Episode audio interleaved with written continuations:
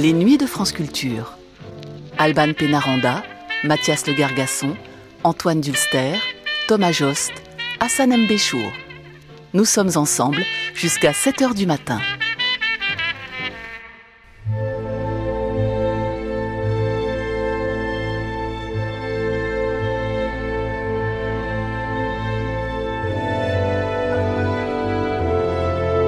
Francis Poulenc, L'éclectique, une émission d'archives de Mathias Le Cargasson.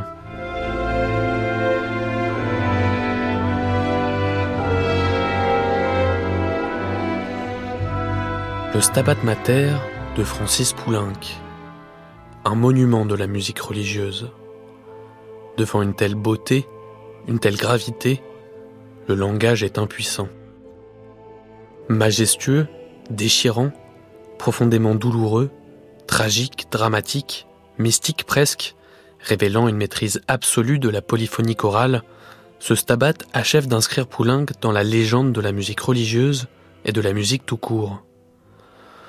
33 ans après que sa rhapsodie nègre lui ait valu un refus véhément de la part de Paul Vidal et du Conservatoire de Paris, le stabat l'inscrit définitivement au panthéon des grands compositeurs. Si on ne retenait que ses œuvres religieuses, Poulenc serait déjà une figure incontournable de la musique du XXe siècle. Mais il ne s'est pas limité au sérieux absolu de la musique sacrée. Francis Poulenc est un compositeur cultivant un éclectisme qui déteint sur son œuvre tout entière. Son ami Claude Rostand, qui lui consacre un livre et une série de 18 entretiens diffusés sur Paris Inter, dit qu'il y a deux pôles chez le compositeur français.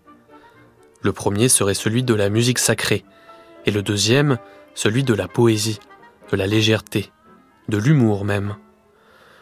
Son ballet Les Biches, composé en 1924, ou encore son fameux opéra bouffe Les Mamelles de Tirésias, d'après le drame surréaliste d'Apollinaire en 1947, sont deux exemples emblématiques de ce Poulenc joueur et facétieux, avide de fantaisie, car Poulenc est loin d'être un compositeur qui reste enfermé seul avec sa musique, sans jamais sortir dans le monde. Il fréquente assidûment les artistes parisiens, notamment pendant l'entre-deux-guerres. Braque, Picasso, Apollinaire, Max Jacob ou encore Paul Éluard sont ses amis proches, qui auront tous à leur façon une influence sur sa musique. Il n'est pas non plus de ceux qui prônent la séparation sacrée entre les arts.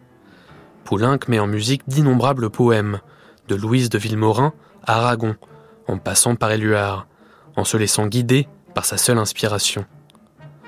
En effet, Poulenc a horreur des commandes qui ne lui plaisent pas, et est tout à fait incapable de se forcer à composer.